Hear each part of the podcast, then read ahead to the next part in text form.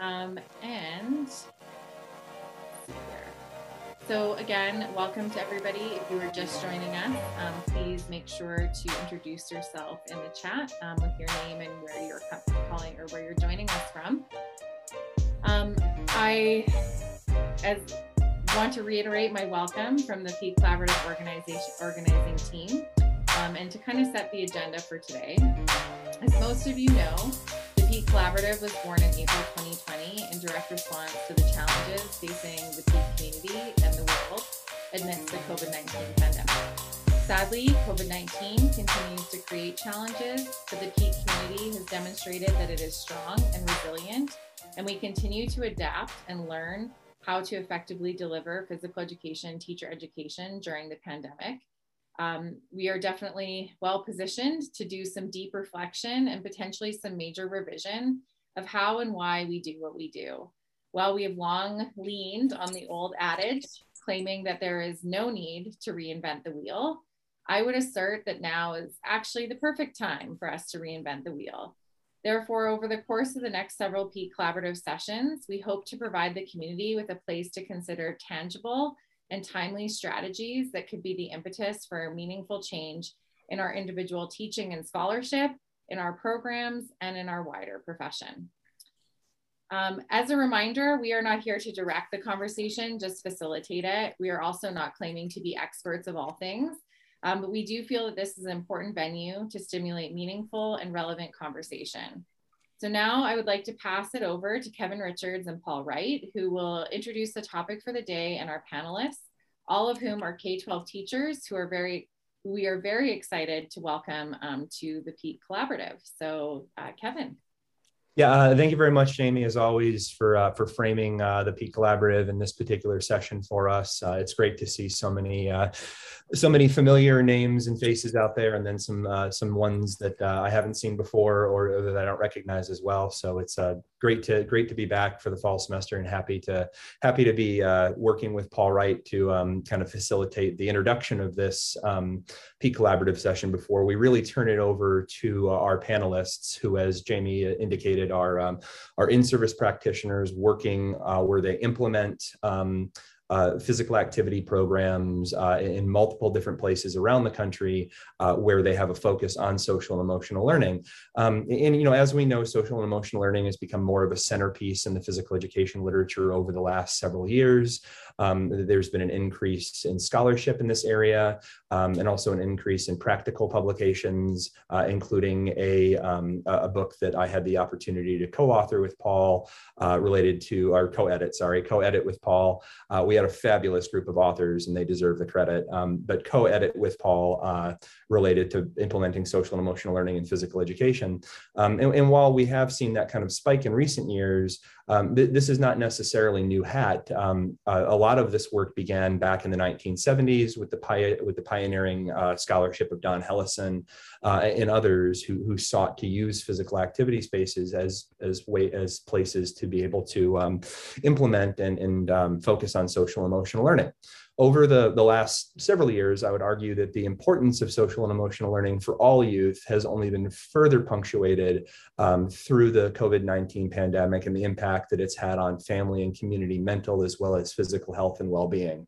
Um, and and while social emotional learning is not the sole province of physical education it's it's something that uh, i think ideally is represented across the school curriculum. And um, uh, oftentimes we see kind of uniting frameworks at the school level uh, that that focus on social emotional learning um, but this is an area that can be naturally integrated into many physical education programs um, when, pro- when approached intentionally.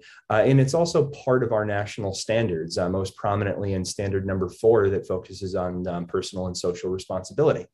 Um, so again, uh, in this session, we, we wanted to take a little bit of a different turn from how we facilitated some of the previous PETE collaborative sessions. To this point, um, we've had some great conversations, but for the most part, it's been academics talking to academics academics. And we wanted to switch that up today um, and, and get some um, in, some practicing in-service practitioners who are who are working with this on the grassroots level um, come and, and talk to us about their experiences implementing social emotional learning and also feedback and advice that they have for us, uh, primarily as physical education teacher educators who are preparing students um, to go out and, and work uh, in environments where they'll likely be called upon to address social and emotional learning. So with that, I will, uh, I'll, I'll be quiet and I'll turn it over to Paul. All right. Thanks a lot, Kevin, for that introduction and your continued great partnership and friendship as we uh, work together on a lot of these sorts of presentations. And thanks, Jamie, for the introduction and everyone for being here today. Um, so I'm Paul Wright from Northern Illinois University. I'm really happy to be here and be part of this, and especially, as Kevin said, to shift the focus onto practitioners uh, as we're going to today with this panel. Um, we all know what we do and we talk to each other about issues and problems of practice, uh, but I think this is something Kevin and I agree uh, we should be doing more of is is letting the experts in the field share their expertise with us and their insights. So I'm going to serve as the moderator, more or less the MC for the panel, um, but we'll have some natural back and forth. I want to encourage people to be putting questions uh, in the chat box because after we give some questions to sort of prime the panel and get things going, uh, we're hoping to include a lot of questions from you uh, to keep that conversation going. A um, little bit of housekeeping. I know a couple of our panelists were coming straight from teaching. Um, I think Karen Puckett might be the last to join. I don't know if she's on yet or not. Uh, but I'm assuming and hoping that the other panelists are already in. So, have, um, Paul, we have Karen and Dan are on. We're still waiting for Yara and Joe. So Kevin and Dan are on. Okay. Well, let me start off by having them introduce themselves. Um, I'm, I'm just going to introduce them by name, but I'll ask each one of them to tell us a little bit about their current setting, the school, school level they teach, um, what part of the country they're in, and just a general introduction about their experience uh, and time out there in the field teaching PE.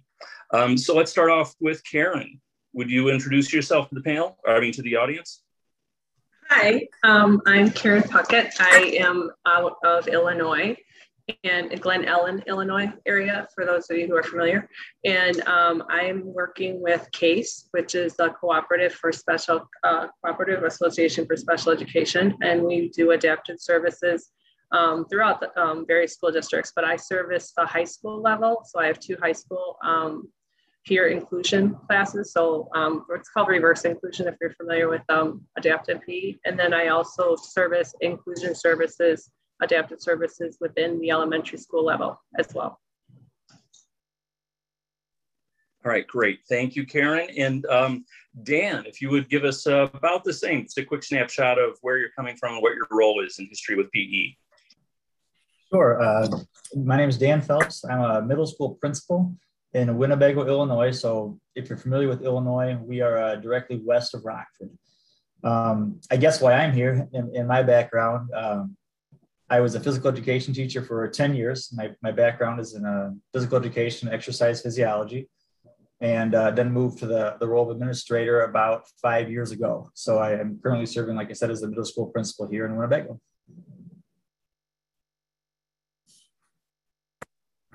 Great, thank you. And uh, do we have an update on either Joe or Yara, if either of them were able to join yet? Um, we're still waiting on them, but I will jump in and let you know when they arrive. They I'm here. I'm Joe. Oh, Joe's here. Perfect. Um, so, Joe, I'm, I'm just asking. I'm Paul Wright. Nice to meet you. Uh, sort of a little bit closer than just our emails so far.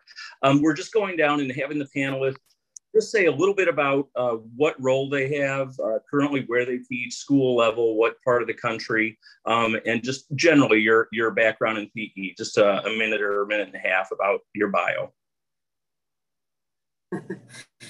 um, so my name is Joe Dixon. Uh, my 24th year of teaching um, at the secondary level, and uh, I teach in Fort Collins, Colorado, at a middle school. So uh, Jamie McMullen had asked me to pop on here, and um, I just hot off the press, I just finished a class. So um, anyway, um, I teach middle school physical education, health education, and adaptive.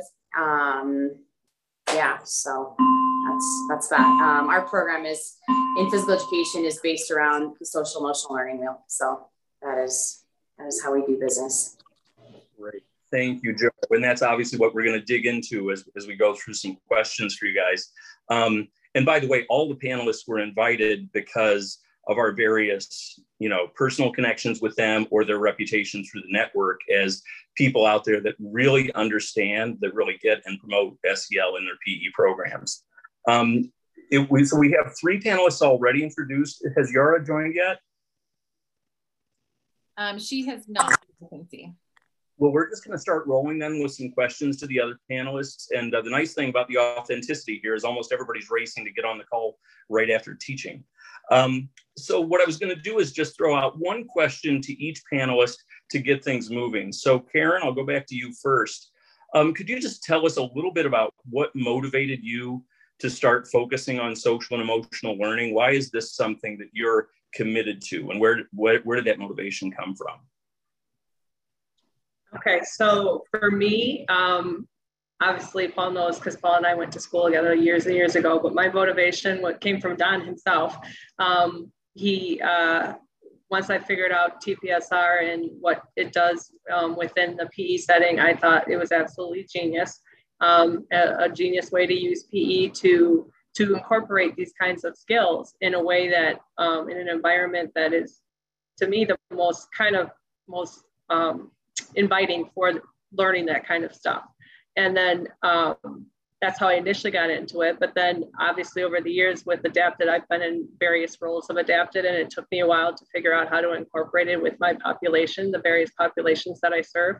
And um, I eventually, at some point, it was the kids. Um, uh, my kids had a need for social interactions with their peers and how, you know, just wanting that, that interactions. And I thought, I can use TPSR through a program to start incorporating this. And that's literally how I've started doing that now. So. All right, great. Um, so let's see, let's go to Dan next. And this is um, a different question, but I'm wondering, you know, you, you wear the hat now of an administrator, but you, your roots are, are deep in PE. Um, what would you say to folks that question the relevance of social emotional learning in learning in PE?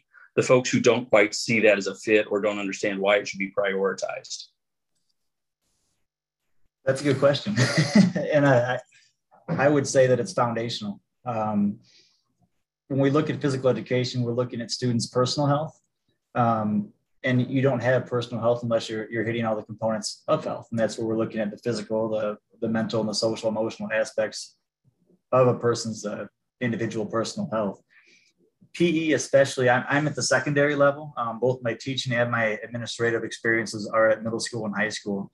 And um, there's a lot of vulnerability in, in PE, right? There's a lot of a lot of vulnerability in, in, personal fitness in general, even for adults that maybe join a gym or a club, because um, they're they're exposing a lot of themselves. And so, in doing that, we know that our, our teaching staff, their their number one priority is to start off by building relationships their number one priority is right off to, to make that student feel welcome, feel comfortable.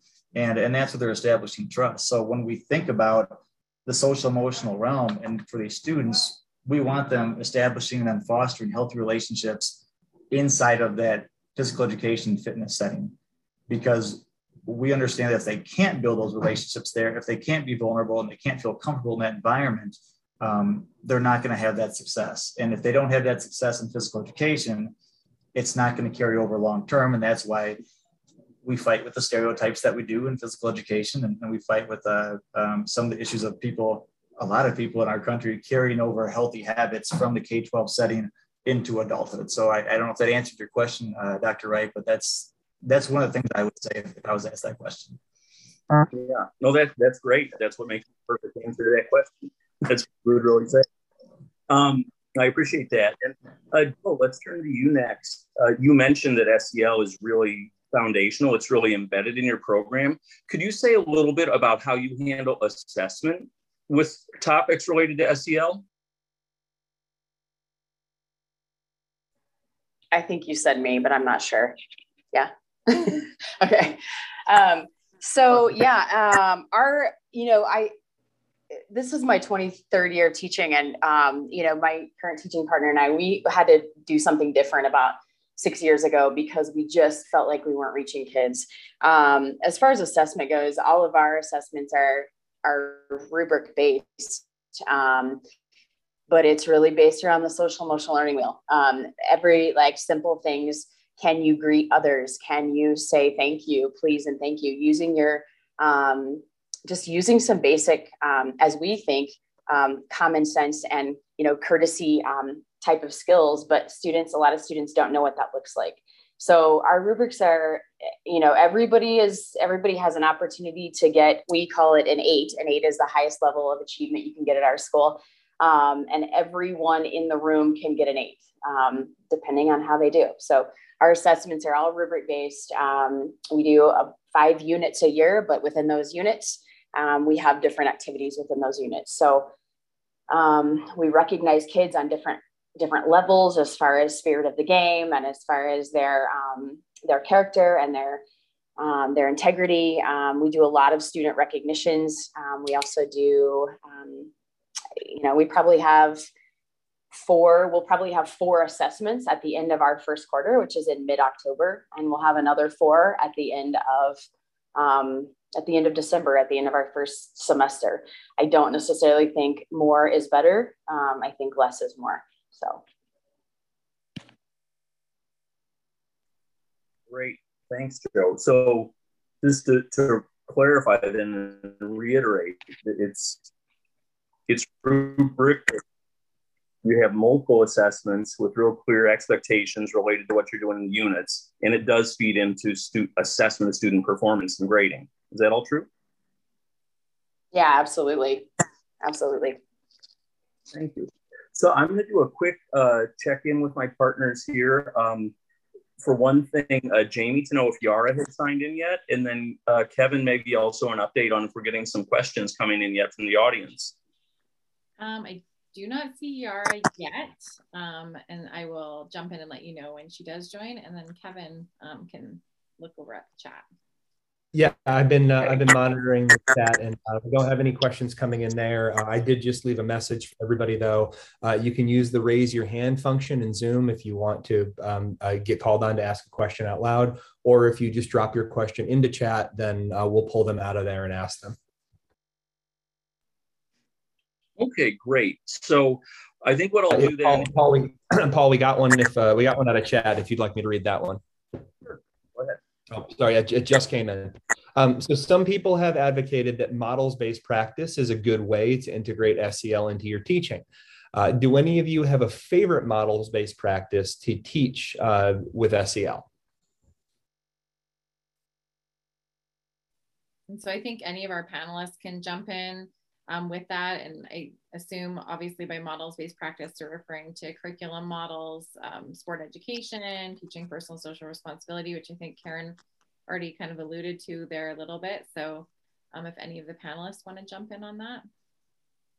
Yeah, for me, everything in regards uh, to assessment, because I work with an adapted PE population, so my assessments are not as like rubric based, um, at least currently, as um, Joe was saying. So I just do like daily assessments with my kids um, and check-ins. Like, um, do we have the thumbs as well as I've also used um, a a visual model. Um, so I have like the each of the levels. If you're familiar with the TPSR, uh, teaching personal and social responsibility levels. So I have a level for um, respecting, and then a level for trying, a level for um, setting goals and then a level for um, caring. And I don't necessarily call it levels for my kids um, because obviously those levels can be kind of incorporated in many different ways.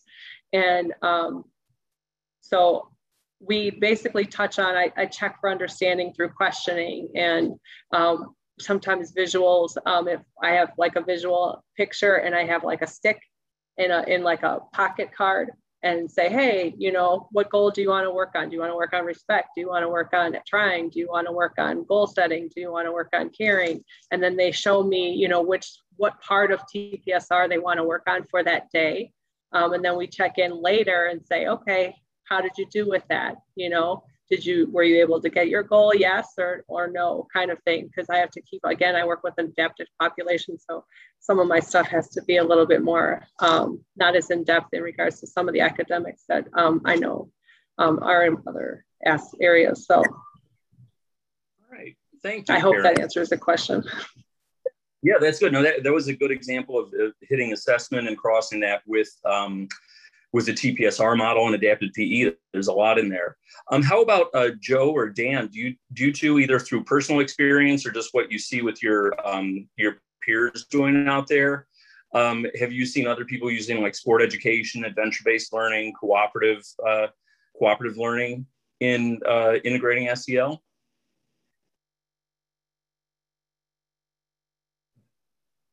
Yeah, we use the sport ed model, um, and I, I certainly think it's a win-win because all students have roles and jobs. Um, the, um, I mean, that's I, I think it gives students ownership, um, and I mean that's that's actually what we're in right now. So, um, yeah, I, I can kind of speak to that, but I'm also my eyeballs keep going to the chat because there's some really good questions coming coming down the line here, and um and uh, there was a question that popped up, and it's already there's so many coming in. It's from Shelby, and it says uh, question for panelists is what written curricular materials do you use to support? And there was another one that talked about integrating that among students uh, between one another, and I think it ties into all these questions here. Um, we uh, i'm to i'm to speak out of two lenses um, both as a, as a physical education teacher now as a principal. And this is my first year in this building. I was just hired as a principal about one week before the students came back. So we're, we're learning very quickly here. Um, but in terms of the the working on the sel components with cohesively among students um, my prior teaching experience was with strength conditioning and personal training at the high school level um, all the way down from we had we had novice uh, students that would work with. We had students that were um, students that were um, athletes that we would work with. But one of the things that the pandemic brought us as well with that was we looked at journaling, and then we looked at being able to articulate our journals and, and how that worked in the fitness arena. You know how those work together we did a lot of stuff that I can credit all the way back to my, I was trained at Illinois State University years back and looking at things like actual checklists and things to go over those with each other and then elaborate and coach on them. So pure coaching was, was real big uh, and being able to uh, accept feedback, which doesn't sound like a big deal, but it is, especially in that, uh, in that realm. And in terms of where the materials would come from and carrying this over to now, we are major proponents of the PLC, our professional learning community model. Um, and why why that's relevant. And I, I, I, love talking about that with, I know we have a lot of university um, personnel on here, is that we start off from a foundation standpoint in all of our, our content areas, in particular in physical education as well, with four essential questions. If there's a focus on learning, and this incorporates SEL, we start off with the questions, what do we want our students to know? How will they know when they've learned it? What do we do if they don't learn it? And what do we do for students who already know it? So essentially what you're looking at there are essential learning standards, our common formative assessments. We're looking at intervention and we're looking at extension. And so by starting with that question number one, that forces us to sit back and ask ourselves that question, what do we want our kids to learn here? And that helps us really dive into not just getting kids active. And I hate to use the words just getting kids active because we know how crucial it is for kids to move throughout the day. If, it were my choice, my, my students' uh, school uniform would be a pair of gym shorts and a t-shirt. And, and then we could just do that uh, all day long.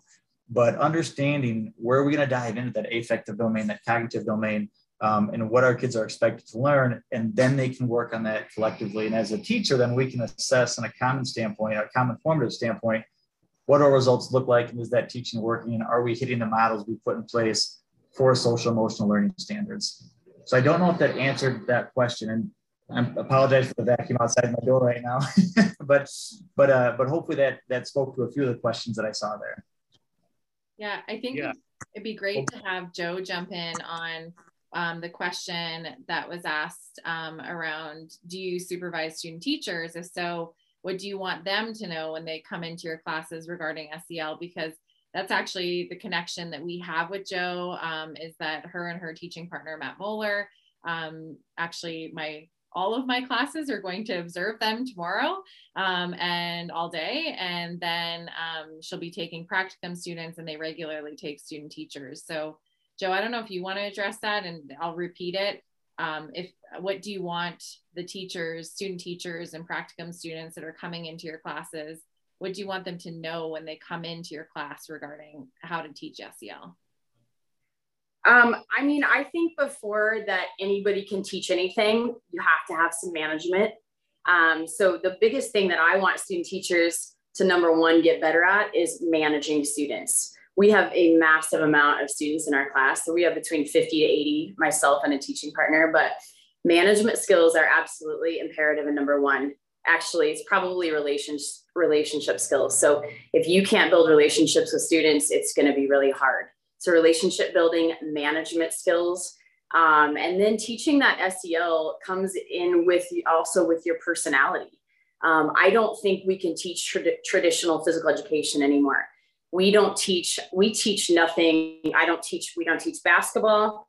Um, I certainly don't do dodgeball. We don't teach, I don't teach a lot of traditional things. We country swing, we salsa, we square dance, um, we do lifetime fitness. Um, we, we do spirit of the game and within that there's three or four different activities we have there um, teaching traditionally i think is not going to win a lot of kids to movement we want kids to find joy in movement and know that every body is built to move no matter what you look like or who you are um, that movement is is it's important in our life forever um, so social emotional learning with in with student teachers um, I mean, I even think it's hard sometimes for us to figure out ways to embed it, but every year I feel like we get better and we add another facet every year.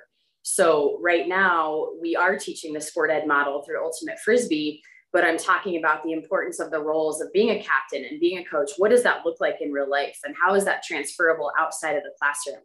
Those, those are, that's what's real life.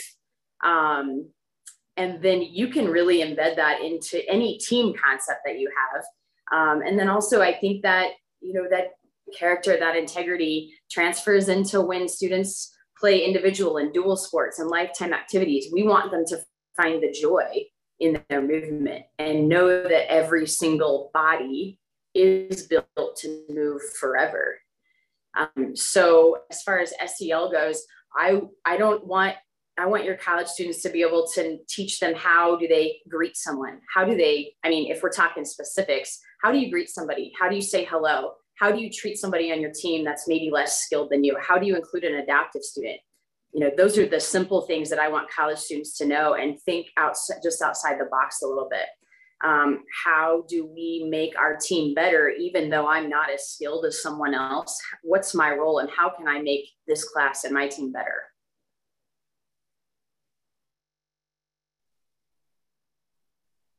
Joe, that that's great. I just want to jump in with a little bit of a follow up to probe on that a little bit. Um, the way you just described it is, it sounds to me like a very proactive approach to behavior management. I mean, if you would dial the clock back several years when the focus was on uh, almost exclusively sport and psychomotor skills, what most student teachers were prepared to deal with was behavior problems, but sort of a reactive approach. You know, um, only they they only had strategy for what to do when things were going wrong. Um, it sounds to me like these connect up. Could you say a little bit about that? How does this relate to what people years past would have considered your behavior management plan? Um, so, sorry, say that question one more time. So how does this relate to behavior management? You know, what 10 years ago everybody would have considered behavior management.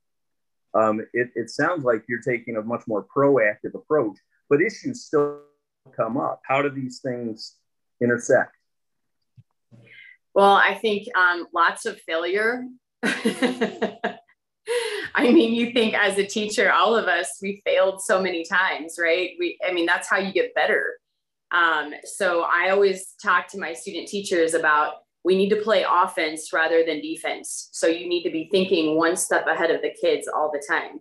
And so, the, I mean, the, the bottom line, it's relationships, it's management, and it's everything. And that sounds, I mean, that may sound really simple, but it's, you know, the managing of equipment, the managing of massive amounts of students, because that's what we're dealing with right now. And we're dealing with students that have been behind the laptop for a year and a half. And I mean, I don't know what everybody else is dealing with, but my reality is that students are really lacking social skills and they're lacking that ability to, to social, socialize appropriately.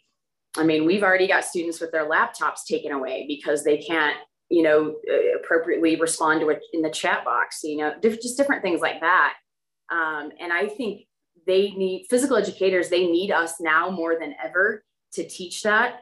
Um, and it's here are the expectations. That's how I deliver a lot of information. And that's what I would say to a student teacher. My expectations of you are this, and this is how we're going to lay out a lesson. And this is what I want you to focus on today. Um, that it's just how we build it. It's how we build our skills, and it's how I built mine. If I could, I'd like to expand on that thought. So I've literally been encountering this ex- with my kids, uh, my high school kids, and well, even on my gen- my elementary uh, way back. But um, like my kids with adapted, they they lack social skills, right? So what better environment for them to be able to practice and learn these skills um, than with their peers? Because we are in what's called reverse inclusion. So reverse inclusion basically means that so there's my adapted students, but then there's peers, gen ed peers that are also in class with them. Okay, so we have just as many in a cat in that case, depending on what building, because I go, I have two different buildings like that. So in one one situation, I have more gen ed peers than I have adapted students. In the other, I have more adapted students than gen ed peers. However, regardless, my kids are there and they absolutely love this class. They crave it. Okay, and so do the gen ed kids because they want that social interaction. So, what better place for them to learn? It's activity, but then they're also learning these social skills as they're doing the activity. And I know some of your questions were asking about that. How do you embed that within your activities? So, I mean, it's very simple. Like if you use, I don't know if you're familiar with the Don's TPSR model, but if you use that, we go we go through, we do the awareness talk, you know, very touch on, okay, let's focus on respect today. How what does respect look like when we're playing basketball? What are ways can you give me you know think about ways while you're you're doing your activity ways that you can you are showing respect and then we'll debrief about it before we go to the locker room you know and then we debrief at the end oh i i you know gave everyone everyone was given a turn or um, uh, I forgot what the other examples that I had today, but you know, the examples are given. So that's how you can embed it quickly, you know, and it literally takes a minute, two minutes, you know, and it's done. And then the kids are learning these social skills as they're actually doing activity. Yeah. Well, I, had, I had some that, that crossed my mind, if, if you don't mind, with Karen. So these are really good questions. And and uh, to go back when you first started the question to Joe, you asked about what behavior management was like now versus 10 years ago. And I think it, it's really neat talking to a, a whole group of, of PETE professionals because you're the ones that we always want to talk to, right? Because you're the ones sending us the student teachers. but you know, for this SEL to work, it not every te- not every school has a Joe or a Karen, and and you know this is obviously they're here because they're very good at what they do, and what's important to know too, and how behavior management's got to change too for the SEL portion to work that has to do with how the teacher actually approaches them class themselves. So it's like it's it's SEL standards for the teachers, not just for the kids. And a lot of that has to do, we talked about relationships, but for us, one of the big things was moving away from using points as, as bargaining chips. You know, to, you know, that, that mindset of, well, that's fine. you you can sit out, but you're not going to get your points. And, and shifting from a, a points and achievement based approach to a learning based approach and and not just teaching about SEL, but embodying SEL and, and, presenting that to your kids. And and that goes that's so huge because what, what we always have to remember is that everybody that's that's in the PETE profession, I'm going to completely make up a statistics, which you're not going to like, but but 90% of your students, and I just made that number up, they chose to go into physical education teacher ed because they had such an awesome experience in PE, right? But then the key is how do we educate them at that undergraduate level to move things forward and not just go back and do what they did because they were probably successful athletes and loved it because of that, right? So how do we move those things forward? Because not all of our kids are successful athletes. So I think that's a lot of what goes into this is, is not just the SEL standards for the kids, but it's that realization of what social emotional learning is for the actual practitioner. I think that's just worth mentioning because it's crossing my mind. Yeah, um, thank you so much, Dan. Uh, Paul, so uh, uh, Yara just got on, and so I thought uh, what we could do here, um, Yara, if you don't mind, uh, you can go ahead and unmute, uh, introduce yourself, and then after you introduce yourself, I'll throw out a question, and you can tackle it first if that's okay.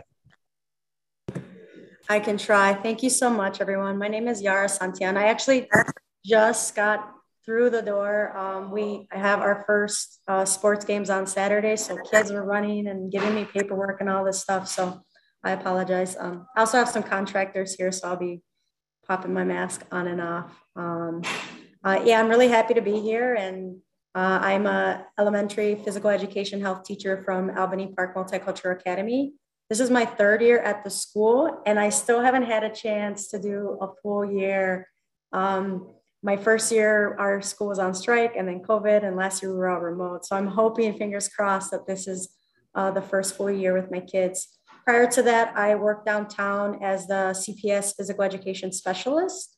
I did that for a few years, and through my visits with teachers, going through curriculum and instruction, and just being around the kids, I just miss teaching so much. And it's the only time, selfishly, I just wanted to be happy. And that's the happiest I've ever been is teaching kids. So I'm happy to be back into the classroom. And um, I'm at a great school. I live a couple blocks away. So the kids see me out. Uh, sometimes I see them outside. I yell at them from my window. So it's just, it's just the best job in the world. So I'm happy to be here. And thanks so much for having me. Uh, yeah, thank you so much, Yara. And, and I'll throw out a question um, from the chat, and um, we can start with you if, uh, if, if you'd like, and then we can kind of pass it around to see if any of the other panelists have anything to add. Um, but so uh, here we go. So um, we, we talked a little bit more uh, before about different pedagogical models or curricular models like TPSR or sport education. Um, but are there any written materials that, that you use as kind of a go-to for, for supporting your instruction related to SEL? So things like textbooks, websites, uh, resources like that, that that you're really comfortable with and find to be really helpful. Yeah, I think the the number one thing that I really look at is those standards. So the both the shape um, PE standards, National Health Education standards, as well as the SEL like competency standards. Um, and then just the, the teaching personal social responsibility. Um, I often go back and just look over again and kind of go over through the levels and, and, and the routines and all that. And those are the main things um, that I use, as well as previous experiences, um, some, some things that I look up you know, more on like um, adverse childhood experiences. I'll use some things with that as well. My own experiences with with mental health issues and, and the anxieties that I have. Um, so I, I honestly reach out to my therapist and steal some of the things that that she uses. So I kind of just try to to grab from different areas and and I use you know resources as much as I can. Uh, thank, thank you, and, and appreciate um, you know you being vulnerable and sharing how you're vulnerable with your students. I think that's a incredibly important thing that that many of us could do a better job with. You know, we all have struggles, and making that um, making that explicit, I think, helps people kind of understand that their struggles aren't always unique. Um, so, so same question, I guess, uh, that, that Yara had out to the, the rest of the panel. Um, are there any other resources? Could be you know websites or or, or textbooks or, or, just anything else that you go to uh, for for um, uh, for SEL, Karen? I have uh, a really good one for practitioners. Um, I mean, Don's book, the one that Yara was referencing, is like a Bible. So just FYI. But then another one that was really put out that was great for some of the questions that I think uh, like a general practitioner would want to know specifics, you know, in regards to how do I actually put this in my lessons, embed them. Um, although Don does it too, but not to the same extent, is it's called Using Physical Activity and Sport to Teach Personal Social Responsibility by Doris Watson and Brian um, Clocksin. Um, it really provides very good concrete examples for specific activities. So um, it's it's a very good reference. And I think Paul, you you wrote some of that uh, forward on, on that, I think a little bit. But then the other thing that I also have used a lot that I've incorporated is a lot of this um, restorative justice work that's out there. Um, and incorporating that within my lessons as well. Um, there's really good literature out on that kind of stuff too. So if you look up that stuff, I mean, just little techniques that you could incorporate within your class or your discussions and things like that um, to touch on SEL while you're, you know, going through your content. Um, any any other of the panelists want to touch on that, or otherwise, I've got another question I can throw out. I would just throw out uh, that you're going to start seeing your students are going to start seeing a lot of SEL screeners pop up in their schools. Um, I was in the Rockford Public School District for a while, and we adopted Panorama, um, and it's an SEL screener that teachers can use to to assess screen tools. We can then look at the data. Um, we have one that we just adapted in Winnebago called Pulse that I'll be learning more about tomorrow with the idea again of, of screening students, pulling in data, and then being able to work with our, our social workers, school psychologists, um, and school counselors to interpret that data, analyze it, and then share that out with teachers to help them really differentiate their instruction from a, an SEL lens. So it's just something that's becoming more and more common. Appreciate that. Um, so uh, another question that I can throw out that came from uh, the chat.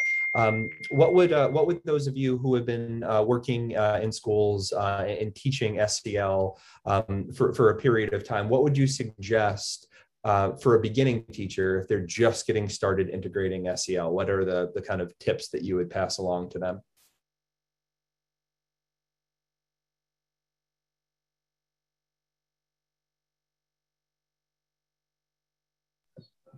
I would say um, you really want to familiarize yourself with um, your resources that you're using, such as you know the competency levels, uh, the social emotional learning standards. Um, it's been very helpful for me. Um, the more that I use them in my lesson plans, I like specifically put them into my lesson plan, and it just becomes part of teaching. So if we're playing a volleyball game and we're talking about the underhand pass. It also reminds me of an opportunity to talk a little bit about, you know, self-management and management and things like that. So it's just the, I think the more you plan for it, the more it becomes just natural. Um, at least that's been helpful for me. So that'd be my, a, a tip that I have.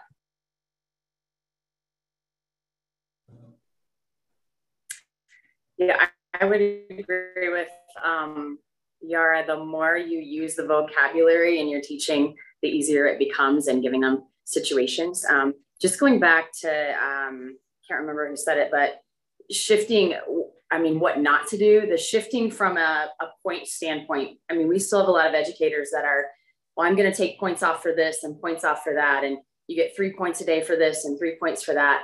I don't know how they keep up with it.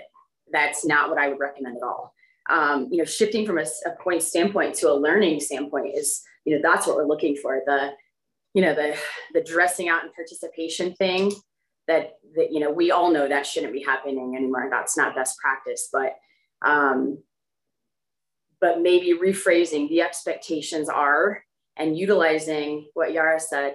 This is great for building relationships. In decision making, we do this. In you know, in building relationship, we learn how to shake someone's, someone's hand. It's very simple things that you can implement. Um, and I think you just start small and then you just keep growing every year. I love what Joe said earlier too about this idea that like lots of failure, right? When we talk about like what works and how every year they add something new to what they're doing, her and her teaching partner. And so I think that that piece is really important. Um, Kevin, I think the question around social justice is really interesting. If you want to throw that one out there. Yep, um, I had that one queued up next, actually. So good timing. Um, so uh, the, the question was my, um, my question for the panel uh, is how does social justice play a role in your curriculum?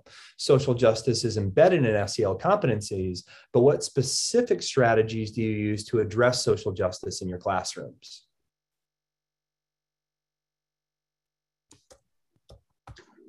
I personally, we just literally, I mean, I'm talking about something specific, um, but like within the class that I had, we just had to deal with an issue in regards to using the R word. Um, uh, and so we structured it around our whole conversation with our SEL stuff, you know, so how is that, you know, respect? for everybody and their differences and there's certain communities where this is not acceptable kind of like and we have to how we as a community in this particular class in this role and you're in a caring way have to educate people. And not as a punitive thing but we have to just help teach people that this is you know not everyone is acceptable to that to that word and to and why kind of thing. You might not necessarily have to go into detail but just being able to have the courage to have that social stance yourself um, to, to, to say, you know, I, I, we don't use that word in our family, or we don't, you know, we don't use that word um, because I'm in this particular group or whatever. I mean, you don't have to explain yourself, but just making your own personal stance when it comes to being in your own social networks and your own social groups and giving people the power and the permission to to feel that they can do that basically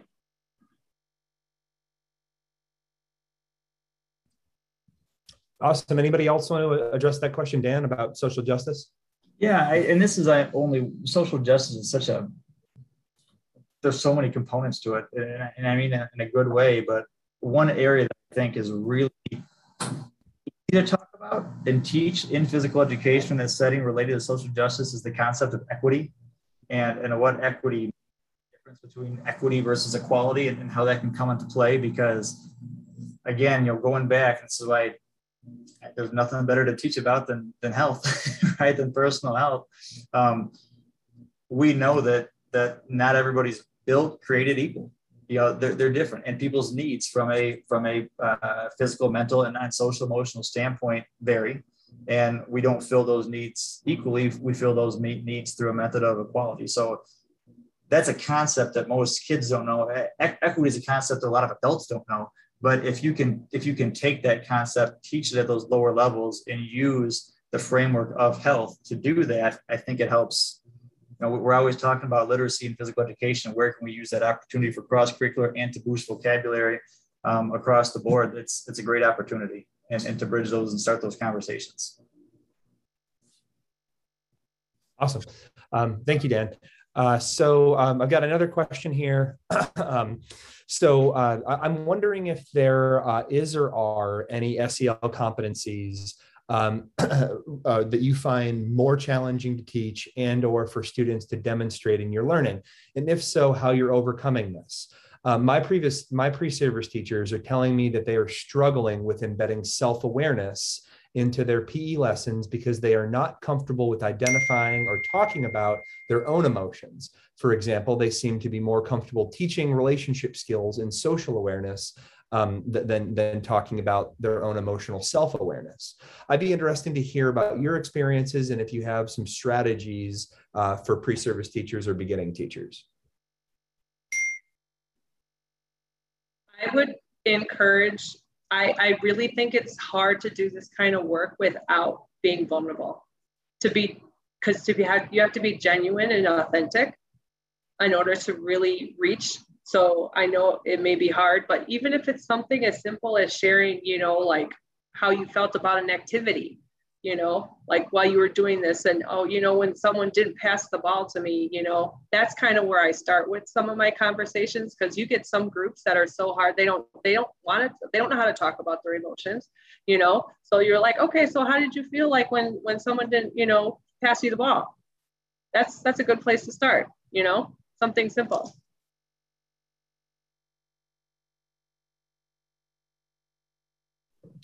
Uh, one thing that I struggle with, I think, is uh, responsible decision making. I think our students are well aware of decisions. Um, you know, they can kind of say which one's decision would be viewed as a good decision versus a, a learning decision. Um, and they tend to be able to point it out. But when it comes to actually that transfer skill, which is something that you know, I always focus on with TPSR is how do we get them to transfer what they are learning in health and PE and they're doing it in the, you know what I mean? Like they can, they know that an apple is has more nutritional value than a bag of chips, but how can we get them to actually make the decision for themselves? And I, that's something I think that that I struggle with every day, that students struggle with as well. Um, and that's something that you just again the more you talk about it the more you plan for it the more at the end of a lesson you bring it up i think it's very helpful but that's something that that i think can be difficult even as adults right? It's it can be difficult to always make that responsible good decision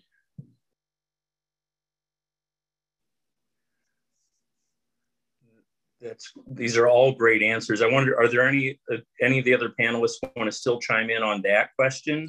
I want to give you the chance if you do. On the idea of certain. I'll, I'll just throw a link. Uh, I'm going to throw a link in the chat box, and um, and what it, I know what part of Cassandra's question talked about. If I'm interpreting this correctly, too, about your own pre-service teachers and talking about their how they're feeling. Um, one of the books that I recommend to teachers uh, that I really enjoy is by an author named Patrick Lencioni. Um, and this particular book is called The Five Dysfunctions of a Team. And it, it, talk, it talks about um, really what those dysfunctions are and absence of trust and fear of conflict and how these things go through. And it's a good table to look at. Um, it, the only discussion for another time is, you know, what, what next steps, right? Because there's, there's such a there's such a big gap, a big jump that you know you finish your undergrad and then it's like this massive jump, and now you're actually in the real world doing it, right? Um, and it's just stuff that we can't we can't always predict. And this is one of those one of those things you throw in the gap, I think. But I'll put a link in there for a PDF that describes it. Um, but it, it's for, for a lot of my new teachers, it's a good read. It's a short read, which is always beneficial um, to look at just to help us understand how we better establish trust and become vulnerable when we need to become threw that link in there just now. Um, awesome. Thank you so much, Dan. Uh, th- there was one additional question. Well, there were a few additional questions that came in through the chat. Unfortunately, we're not going to be able to get to uh, to each of them. Um, but I did want to ask this one because I feel like it's a little bit different than some of the other questions that we, we've kind of considered before. Um, so given that uh, given that this has such important implications, so SEL has such important implications in our classrooms and beyond, I would love to hear about how our panelists and school professionals are partnering with other school professionals and other wraparound service professionals in our schools and communities to help make it contextually relevant.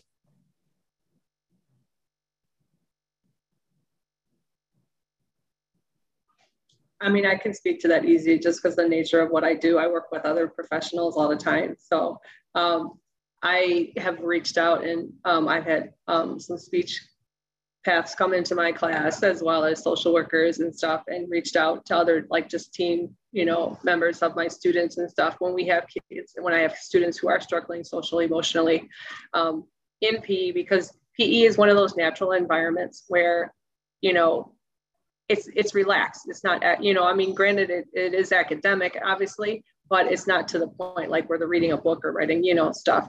And so I've had to reach out because I can see the social struggles within my students. And I'll say, hey, you know, how can we support this kid, this their social needs better? And so I'll call in a social worker, I'll call in this because it might be communication. They might have difficulty being able to express themselves, you know. So um, and you know, we work as a team to kind of help support that student with their social needs. Um, thank you very much, Karen. Uh, anybody else want to uh, chime in on that and provide some perspective, uh, working with other types of service professionals, wraparound services, community-based services? I would just recommend too with your pre-service teachers is always always talk with them about the importance of self-advocating and going to talk to their administration um, about these concepts and about how and how why they would like to implement it and how how can they do it and I bring that up, and um, I'm going to take pride and say I enjoy speaking with all my teachers, but I also know that there are schools where there's a disconnect between administration and faculty, and there's a gap in between. And then even more so, I'm well aware that there is a gap that exists um, on a professional level sometimes between physical education administration and even physical education in other departments, which is, is horrendously wrong, but it does exist. And when a lot of these teachers go out into the field they might be placed, they might get their first job with a with a couple of teachers that are okay with that. That are okay with, hey, we'll PE, we'll do our thing, we'll roll the ball out, and as long as no one's getting hurt in our class, we're fine. So so having that self advocacy button on them to say, hey, you know what, this is what I want to do, but I know I could be working with the counselors, the psychs, the social workers, the other teachers, the administration, and as Emily said, the community. but how can I do it? That's a conversation. That's that's a great conversation to have. But but sometimes it's got to be that teacher to start it, right or wrong. Um, that that you would think that would be a school goal. You'd think that'd be part of the strategic plan. But if it's not, that conversation needs to happen. So pushing that into the students, I think, is huge. That's great. add um, how important it is to get community and family engagement. Um, they are the biggest advocates, I think, that we could have as, as, um, as professionals. Once you have family on board and they start kind of seeing the value, I think those are the biggest stakeholders um, that you really want is those, those parent engagement, that family engagement. Because um, really, they are the the biggest um, you know we can teach them over and over again about how to take care of their bodies and to make decisions but they're the biggest models that they see in their daily life and so um, i think kind of getting them on board and making sure that they support our our profession um, and the importance behind it is probably one of the greatest stakeholders that that we can have. All right great. I just we've already been leaning in this direction, but knowing that we're, we're sort of looking down at the last 10 minutes or so of discussion, um, this is a question that we would like each one of you to sort of give your, your final take on or words of wisdom, uh, because you have a lot based on your, your experience and how current it is out there in the field. Um, the audience here is primarily physical education teacher educators, right? You've all gone through a teacher ed program to get where you are. We've talked about the student teachers that come your way, um, but you're talking to the people who run these programs, who design these programs, who make decisions to keep things the same or change them, right? So, um, speaking to this audience specifically, as teacher educators, what would your advice be to them? Some of the most important things you think that they need to integrate into their programs so that the, future teachers are better prepared to deliver on SEL. Uh, and Paul, if you don't mind, um, why don't we go to uh, to Joe Dixon first if she's got anything to say? I think she's got to um, get get off the Zoom here in a minute. I'm gonna have to go mold some young minds at cross country practice here shortly. So, uh, um, so the question was how what do you want your teachers to what do you want teachers to know to like just skills as far as for example like i think prepping them for like a back to school night like i don't I'm, and i don't know if this answers your question but i use my back to school night as my opportunity to present quality physical education to my parents because most of them had really bad pe and um, not all but I use that as an opportunity for them to get on my team. They need to know what quality PE is. So back to school night would I think is huge, um, especially if you get the opportunity to present or teach. Um, prepping a PowerPoint of what is your philosophy? What is what does quality physical education look like in your program, or what is it going to look like? How does it feel? Parents want to know that. I think that's a big one. Um, and any opportunity you have to get in front of parents, I think is a, a great one. The other thing that I think is imperative is teaching them a few grant writing skills. It's it's somewhat significant in um, you know attaining some money. I mean, I feel like we have heart rate monitors. I feel very fortunate, but that is also for us an extra teacher in the room. I know that sounds like oh, this is money and this is not important. It is important um, because it really it's a self management tool in itself. It's really good. So I would say those two things are really good.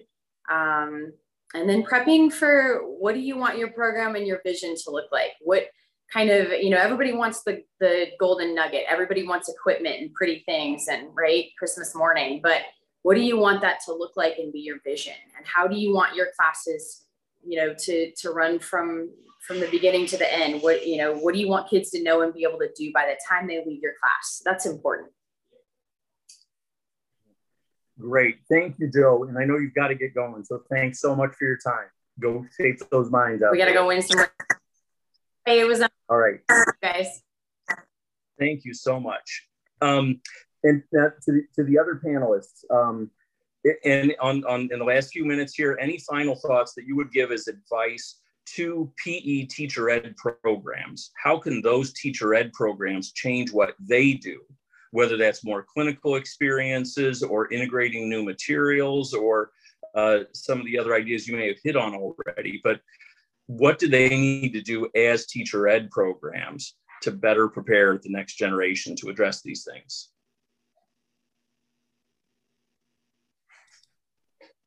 Thank you for clarifying that, Paul. That, I mean, I, I understood it, but not fully. But so, but yeah, in regards to that, I, when thinking it from that perspective more in depthly, now that I had a chance to hear it twice, um, I think you have to have a concentrated focus on SEL, as well as um, the stuff that Joe was talking about, being able to have and show experiences, examples, tangible ways of how this is being done. Um, I think that's the biggest thing from a practitioner perspective. Most of us, I mean, heck, we're PE teachers. You know, we, we like to do, we have to physically see it. You know what I mean? Visual learners as well as kinesthetic learners. So you literally have to get, you know, your hands in the muck. And if you don't get them, you know, actually in delve into how to incorporate this into their their their ways of teaching, then it gets lost by the time because it can easily get lost once you actually get in the job because you have those other factors like Dan was talking about like you know you have teachers who are just you know strictly like sport ed minded they're not even thinking of anything about you know SEL kind of thing. So you got to be able to have your feet grounded in it first. Great thank you. Yara Dan any final words for teacher ed programs though I think one thing that I've really started to just challenge myself with is assessment. Um, particularly, how do we make assessment? How do we give it more equity when we assess? Um, from my own personal experiences in school, and then later on, my first few years in teaching, how can we properly know what students are able to do and what they know? And I think that's something that continues to really, honestly, like maybe sometimes separate us from the content areas, other content areas is how are we assessing that every day and how does it look like in physical education? Because it doesn't look the exact same way it looks in a lot of content areas. And a lot of that comes with, you know, um, sharing with like our administrators and kind of advocating saying that it looks different in PE. Like we can't do the same things. Like we want to keep them moving as well. But I think assessment and doing it in the right way. And I think there were several panelists that talked about things like not grading for participation, not getting points like that. Um, how can we continue to move that forward?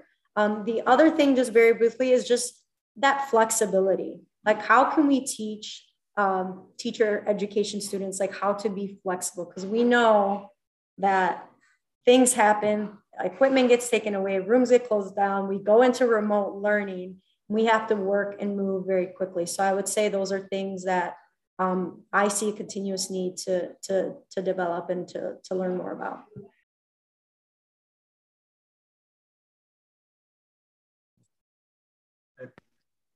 I, went last because now there's not much for me to say. there those are some really, really good responses. I guess to my count, there's three things that crossed my mind. I think that, that maybe weren't shared here. And the first was, bro, when you were talking about pre-service teachers, um, and for how valuable this profession is, I think uh, I want to say Hans was is who floated something back a, a few messages back and asked about. Unfortunately, a lot of the students that go into PE is so that they can coach, and and um, I'll, I'll tell you what, I, I went into physical education teacher because I was going to coach basketball, but I was fortunate enough to have some outstanding, outstanding undergraduate teachers get my head on straight about my sophomore year and understand what the purpose of PE was. So I would say if the first and foremost, if you've got if you've got the students that only want to coach, kindly redirect them to where they can go and coach as a profession um, and, and understand that PE comes first and coaching comes second. Um, the, the, second thing I would I would offer is that I'm where you're seeing a lot of shift in education as a whole. I, I mentioned professional learning communities, MTSS. Those are two things that when they get brought up, um, shouldn't be shouldn't come across as that's not quite PE. Um, those are crucial when we're interviewing now. We're looking for students that have an understanding of professional learning communities and where they would fit um, across the board. And same with MTSS. In the third, and, and this is just crossing my mind I'm, as I'm sitting here, and my two connections that I see on the screen right in front of me are, are Paul and Emily from Illinois State and from Northern Illinois, who, who I know the, the best here. And, and connecting um, to see what's what what buckets need to be filled because physical education teacher ed health education there is so much stuff to try and cover in four years. I don't know how you do it in four years. I went to school i don't know 20 years ago and i couldn't get it done in four years. I think that's just because i didn't want to leave but but there, there's there's so much stuff to cover and there's so much new stuff. We talk like you know we're, we're talking about sel we're talking about uh, plcs and that doesn't even cover the technology when we look at uh, Google for Education when we look at all the different assessment tools that are out there.